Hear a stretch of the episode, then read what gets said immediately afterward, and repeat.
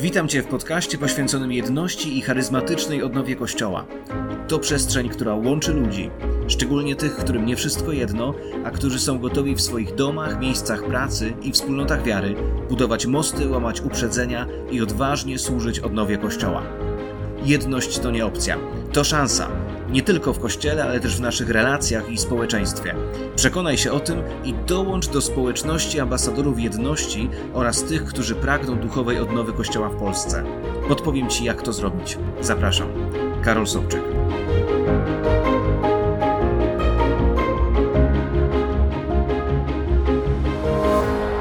Dzisiaj zacznę od tego, że jestem bardzo szczęśliwy, że w takiej formie w ogóle możemy się spotkać. Dlatego, że jeszcze kilka wieków temu, 100 lat temu, a tak naprawdę nawet 20 lat temu, tego typu inicjatywy, tego typu przedsięwzięcia nie byłyby możliwe. Dzisiaj każdy ma możliwość włączyć, czy to podczas sprzątania, czy jazdy samochodem, czy po prostu e, siedzenia przy herbacie w domu, właśnie ten podcast, aby trochę razem ze mną porozmyślać o jedności, o tym, co Bóg robi obecnie w Kościele i o tym, w jaki sposób Duch Święty prowadzi nas, żebyśmy mogli stawać w jeszcze większej miłości ze sobą nawzajem i dać jasne świadectwo światu, że naprawdę Bóg żyje w nas, żyje między nami e, i że naprawdę działa. A zatem witam Cię w kolejny czwartek, gdzie razem pochylamy się nad tym zagadnieniem budowania mostów, budowania jedności, budowania komunii w obrębie ludzi wierzących w Polsce. Ale też nie tylko, bo moim pragnieniem jest to, aby ten projekt dotyczący jedności też honorował tą Bożą wartość, jaką jest jedność, w znaczeniu jeszcze szerszym. O tym będę opowiadał wkrótce, w, najbliższym, w najbliższych tygodniach. Natomiast dzisiaj pozwól, że zanim przejdę do tematu, którym chcę się z Tobą podzielić, Powiem krótko o tym, co w ostatnim czasie się dzieje, co w ostatnim czasie ma miejsce w tym właśnie kontekście. Dziś wczesnym rankiem razem z moją żoną Gosią i razem z Kasią Pszczółką, liderem pomocniczym naszej wspólnoty, spotkaliśmy się na Zoomie z Joe i Julie Shirkop. To są liderzy wspólnoty Servants of Jesus w Australii, w Sydney. Wspólnota, którą prowadzą, jest absolutnie niesamowita. Oni są katolikami, to jest przywództwo katolickie. Natomiast y, podjęli decyzję, że chcą budować wspólnotę, w której razem będą żyć w oparciu o wspólne przymierze, wspólny styl życia, wspólną modlitwę, wspólny, wspólny czas y, i kształtowanie się, formowanie się. Ich wspólnota łączy obecnie 400 dorosłych osób które żyją w kilku tak zwanych klastrach, czyli takich grupach ludzi w, w różnych częściach Sydney, gdzie każda z tych grup stara się tak wynajmować lub kupować mieszkania, aby mieszkać jak najbliżej siebie, możliwie blisko siebie. To sprawia, że ich codzienność jest wypełniona tymi braterskimi relacjami i tym dzieleniem życia, zarówno duchowego, jak i takiego bardzo praktycznego, codziennego ludzkiego życia. Ludzie tej wspólnoty przyjmują na siebie pewne zobowiązania w ramach przymierza, które razem dzielą, to jest zobowiązanie do wspólnej posługi, to jest zobowiązanie do podejmowania formacji, stałej formacji, to jest y, zobowiązanie do dziesięciny, którą zostawiają we wspólnocie. Dzięki temu ich wspólnota mogła się bardzo rozrosnąć. I w ramach tejże wspólnoty funkcjonują trzy działalności gospodarcze, które prowadzą, trzy firmy, które są realizowane w ramach wspólnoty, które przynoszą zyski dla wspólnoty, a jednocześnie pozwalają na pracę e, wielu ludziom. To są też dwie organizacje pozarządowe, które są utworzone w ramach tejże wspólnoty. Także y, jak kiedyś dostałem od Joe y, taką mapę ukazującą strukturę tejże wspólnoty, to jest rzeczywiście ona imponująca. Joe i Julie mówią o tym, że ich spotkania są tak intensywne, jest ich tak wiele, że bardzo ciężko im wykroić czas na jakieś dodatkowe rzeczy, ponieważ taka pastoralna opieka nad 400 osobami, nad troską o relacje, to są po prostu godziny każdego tygodnia spędzone w bardzo intensywny sposób. Ta wspólnota Servants of Jesus jest jedną z dwóch wspólnot obok e, wspólnoty Alleluia Community, e, którą znamy, a która na poziomie też takiego formalnego umocowania w Kościele katolickim została tak przygotowana, aby zarówno katolicy, jak i protestanci mogli gromadzić się w niej razem i to w taki sposób, gdzie protestanci nie podlegają zwierzchnictwu Kościoła katolickiego, ponieważ są odrębną częścią w ciele Chrystusa, natomiast katolicy wzrastają pod autorytetem lokalnego biskupa. Zastanawiam się, czy i kiedy będzie to w Polsce możliwe. Jest to ewidentnie fenomen e, zarówno jednego, jak i drugiego miejsca. A trzeba przyznać, że to w jaki sposób działa Servants of Jesus i na jak wiele grup społecznych wpływa ich posługa jest naprawdę imponujące. Więcej możesz zobaczyć na ich stronie servantsofjesus.org. I muszę Ci powiedzieć, że kiedy przeglądam tą stronę, to myślę sobie o tym, że naprawdę chciałbym w swoim życiu dojść do takiego momentu, aby w taki sposób móc funkcjonować, móc działać, móc służyć jak ta wspólnota w Sydney. W międzyczasie w ramach e, kursu Służebne Przywództwo organizowanego przez Krajową Służbę Komunii Harris e, miało miejsce spotkanie, gdzie kilka osób, arcybiskup Grzegorz Ryś, biskup Andrzej Siemieniewski, Charles Whitehead i Joe Tosini odpowiadali na pytania uczestników tego kursu. Bardzo chciałbym jakąś relację z tego opublikować e, na blogu i nad nią obecnie pracuję, ponieważ w moim odczuciu spotkanie z Joe Tosini było naprawdę wyjątkowe. To jest wyjątkowy człowiek, wyjątkowa postać. Miałem okazję przeczytać tą książkę, która przyszła do mnie e, w ubiegłym miesiącu, jego autorstwa. I muszę przyznać, że jest coś bardzo intrygującego w tej posłudze, którą on pełni. To jest posługa, która nazywa się John 17, posługa Jana 17 a która łączy coraz więcej charyzmatycznych wspólnot Kościoła katolickiego razem z wieloma ewangelicznymi i zielonoświątkowymi kościołami, szczególnie tymi nowymi kościołami albo wolnymi kościołami, które e, są gotowe do tego, aby uniżyć się przed Panem, uniżyć się przed sobą nawzajem i wołać e, o Ducha Świętego, prosząc, aby poruszał się on w wolności między nami. I trzeba przyznać, że Joe jako protestant potwierał wiele drzwi dla jedności, również na poziomie watykańskim. To dzięki niemu spotkał się m.in. pastor Francis Chan z papieżem Franciszkiem. O tym spotkaniu kiedyś opowiem Ci jeszcze więcej. Robią też na mnie wielkie wrażenie listy, jakie papież Franciszek wysyłał do Giotto Siniego, które zostały opublikowane właśnie w tej książce. Będę chciał je przetłumaczyć, aby pojawiły się one na naszej stronie niewszystkojedno.pl. W tym miejscu też przy okazji chcę podziękować tym wszystkim, e, którzy w jakikolwiek sposób przyczyniają się do tego, aby ten projekt mógł wzrastać. W sposób szczególny chcę podziękować każdej osobie, włącznie z Tobą, jeśli słuchasz tego podcastu, a jesteś jedną z nich, która swoimi środkami wspiera realizację i rozwój tego projektu. Dzięki temu razem możemy budować mosty, dzięki temu razem możemy łączyć ludzi i też służyć na rzecz pojednania, na rzecz pokuty, e, na rzecz przebaczenia w naszym kraju i wierzę, że właśnie ta nowa kultura, która powstaje, będzie służyła temu, aby chrześcijaństwo w Polsce było dużo silniejsze, ale przede wszystkim dużo bardziej autentyczne. Bardzo Ci za to dziękuję. No a właśnie się zorientowałem, że powiedziałem Ci o spotkaniu z Joe i Julie Shirkop, które miało miejsce dzisiaj, a że podcast będzie publikowany w czwartek. Dzisiaj jest wtorek, to znaczy, a zatem robię taki teraz mały update, żeby nie wprowadzić jakiegoś zamieszania. Jest wtorek, jest wyjątkowo piękna pogoda jak na te ostatnie dni i właśnie w tym ciepłym, słonecznym dniu chciałbym poruszyć z Tobą temat, który będzie niejako wprowadzeniem do tego, co opublikuję za tydzień. Za tydzień będzie miała miejsce bardzo szczególna dla mnie rozmowa, jedna z bardziej dotykających mnie rozmów, którą przeprowadziłem z jednym z pastorów, który w latach 90. został wyłączony razem ze swoją wspólnotą z Kościoła katolickiego. Powiem Ci szczerze, że ta rozmowa zrobiła na mnie ogromne wrażenie. Ale żeby ją dobrze wprowadzić i żeby właściwie ją przyjąć, potrzebuję dzisiaj z Tobą pomówić o innym temacie. Myślę, że jednym z najbardziej znaczących z perspektywy chrześcijaństwa. Tym tematem jest przebaczenie. Pewnego razu Piotr przystąpił do Pana Jezusa i powiedział w ten sposób: Panie, ile razy mam przebaczyć? Ile razy mam przebaczyć, jeżeli mój brat wykroczy przeciwko mnie? I zapytał, czy aż siedem razy?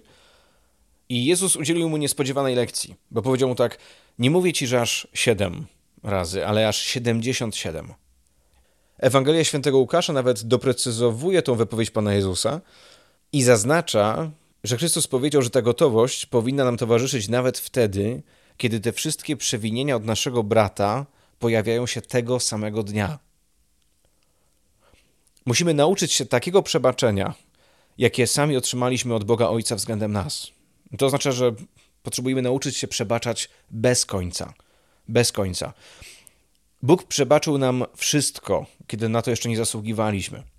A między nami, jako ludźmi, też jako ludźmi wierzącymi, często pojawiają się konflikty. Sam wiem to we wspólnocie, kiedy na przestrzeni ostatnich prawie 10 lat jej funkcjonowania mieliśmy wiele różnych sytuacji, też bardzo trudnych, też konfliktowych, też bolesnych. E, miały też miejsce sytuacje, gdzie pewne osoby odchodziły ze wspólnoty. Miały miejsce sytuacje, w których ja zawaliłem i to ja musiałem prosić o przebaczenie. Miały miejsce sytuacje, gdzie to inni stawali w takim miejscu pokuty, zwracając się o przebaczenie do innych osób e, czy do mnie. E, to jest po prostu część naszego codziennego życia. Ale Jezus powiedział wprost, że potrzebujemy nauczyć się przebaczać bez końca. Sam rdzeń każdego konfliktu jest najczęściej taki sam. Tym rdzeniem jest to, że czujemy się obrażeni albo czujemy się zgorszeni z uwagi na pogwałcenie znaczenia naszej osoby. To jest najczęstsze.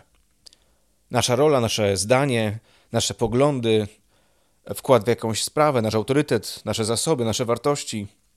Coś zostało po prostu zdeprecjonowane, coś zostało niedocenione, coś zostało umniejszone. Im coś ma dla nas większe znaczenie, tym łatwiej jest nas urazić. Dlatego też rozpady czy sytuacje konfliktowe będące we wspólnotach są tak bolesne, dlatego że są one związane z naszymi wartościami, są one związane z naszymi poglądami, z naszą rolą, z e, częścią naszej tożsamości. I dlatego też te konflikty na tle religijnym są tak bardzo podatne na zgorszenie, bo one bezpośrednio dotykają naszej najgłębszej tożsamości. I kiedy ktoś wybiera jakąś inną drogę niż nasza, czujemy się nie tylko zdradzeni, czujemy też, że temu, co jest dla nas bardzo cenne, zostało odebrane dobre imię. Często traktujemy to bardzo osobiście, widząc w tym umniejszenie naszej własnej wartości, naszych słusznych wyborów, naszej prawości życia.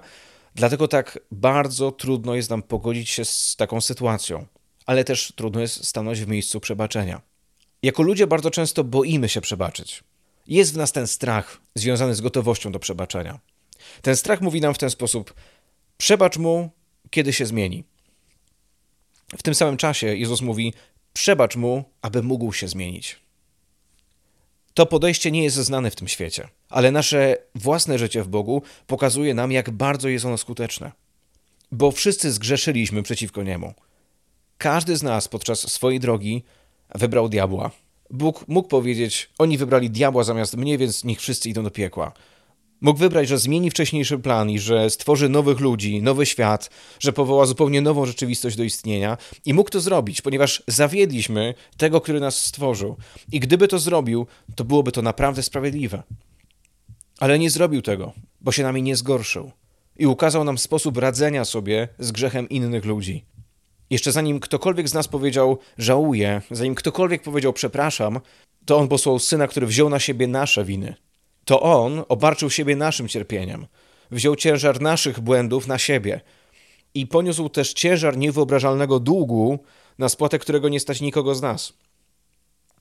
Tak bardzo chciał dać nam drugą szansę na wolne, obfite życie, a potem przez Ducha Świętego przekazał do zapisania słowa: Przebaczajcie sobie, tak jak i Bóg nam przebaczył w Chrystusie Jezusie. Pan Jezus, gdy uczył uczniów modlitwy, mówił, abyśmy prosili, przebacz nam nasze winy, tak jak i my przebaczamy naszym winowajcom, albo tak jak e, dosłownie jest zapisane w e, Biblii Tysiąclecia, w e, Ewangelii Świętego Mateusza w szóstym rozdziale, tak jak i my przebaczamy tym, którzy zawinili przeciw nam. I zaraz później dodał, ale jeśli nie przebaczycie ludziom, i Ojciec Wasz nie przebaczy Wam Waszych przewinień. Jeżeli tego nie zrobicie, nie otrzymacie przebaczenia. Pamiętam, jak pewnego dnia ktoś zrobił coś bardzo przykrego względem mnie i względem mojej żony Gosi. Gosia się szybko z tego otrząsnęła. A ja jeszcze na drugi dzień odczuwałem przybicie tą sytuacją. I pamiętam, jak wtedy moja żona powiedziała do mnie e, tak bardzo serdecznie, ale też bardzo stanowczo, powiedziała mi tak: Karol, wybacz mu. Musisz mu z serca przebaczyć, albo czeka cię potępienie. Pamiętam, że to zdanie mną wstrząsnęło i powiem ci szczerze, że po tych słowach długo się nie zastanawiałem. Wiedziałem, ile Bóg mi przebaczył, a ta sytuacja była tylko jakimś maleńkim ułamkiem do mojej winy. Przebaczenie posiada dwa warunki. Pierwszy jest taki, że możemy go przyjąć tylko wówczas, jeżeli sami przebaczymy ludziom wszystko, co nam uczynili, i to bez wyjątku. Całkowite przebaczenie od Boga jest możliwe tylko przez całkowite przebaczenie innym ludziom, ale drugim warunkiem jest nawrócenie. Przebaczenie za grzechy przyjmujemy tylko wówczas, kiedy szczerze pokutujemy. Wtedy otrzymujemy przebaczenie od Boga. I dokładnie w ten sam sposób potrzebujemy też przyjść do tych, którzy wyrządzili zło względem nas. Jeśli chcemy być sługami jedności, nie wystarczy, że przyjdziemy do kogoś mówiąc: Wyrządziłeś mi krzywdę, ale ci przebaczam. Tego typu kroki zwykle nie zadziałają, bo druga strona doświadczy raczej takiej frustracji albo przytłaczającego poczucia winy, którego będzie się chciała pozbyć, i to niekoniecznie w oczekiwany przez nas sposób. Szukając pojednania, potrzebujemy wpierw zbadać nasze własne serce, zacząć od wyznania swoich win. I wiesz co? Słowo przepraszam, ono nam nie ściągnie korony z głowy. ponieważ już dawno złożyliśmy ją pod krzyżem Chrystusa. Umarliśmy wraz z Nim, po to, abyśmy byli wolni od naszej reputacji, od naszych racji, od naszych interpretacji, wolni od samych siebie. I to naprawdę nie chodzi o nas. To musimy zrozumieć, aby Bóg mógł przez nas służyć wszystkim. I to jest naprawdę ciekawe, dlaczego nas, chrześcijan, tak mocno charakteryzuje gest Piłata, który umywa ręce, a tak słabo gest naszego Pana, który umywa uczniom nogi. A to właśnie z takim usposobieniem, przebaczającego serca, potrzebujemy dostrzec braci z innych kościołów. Bo nasze podziały stały się przyczyną zgorszenia nie tylko dla świata, ale też zgorszeń pomiędzy nami. Nie jesteśmy w stanie im zaprzeczyć ani od nich uciec. Wpadliśmy w pułapki diabła, które doprowadziły nas do poczucia zdrady i wrogości.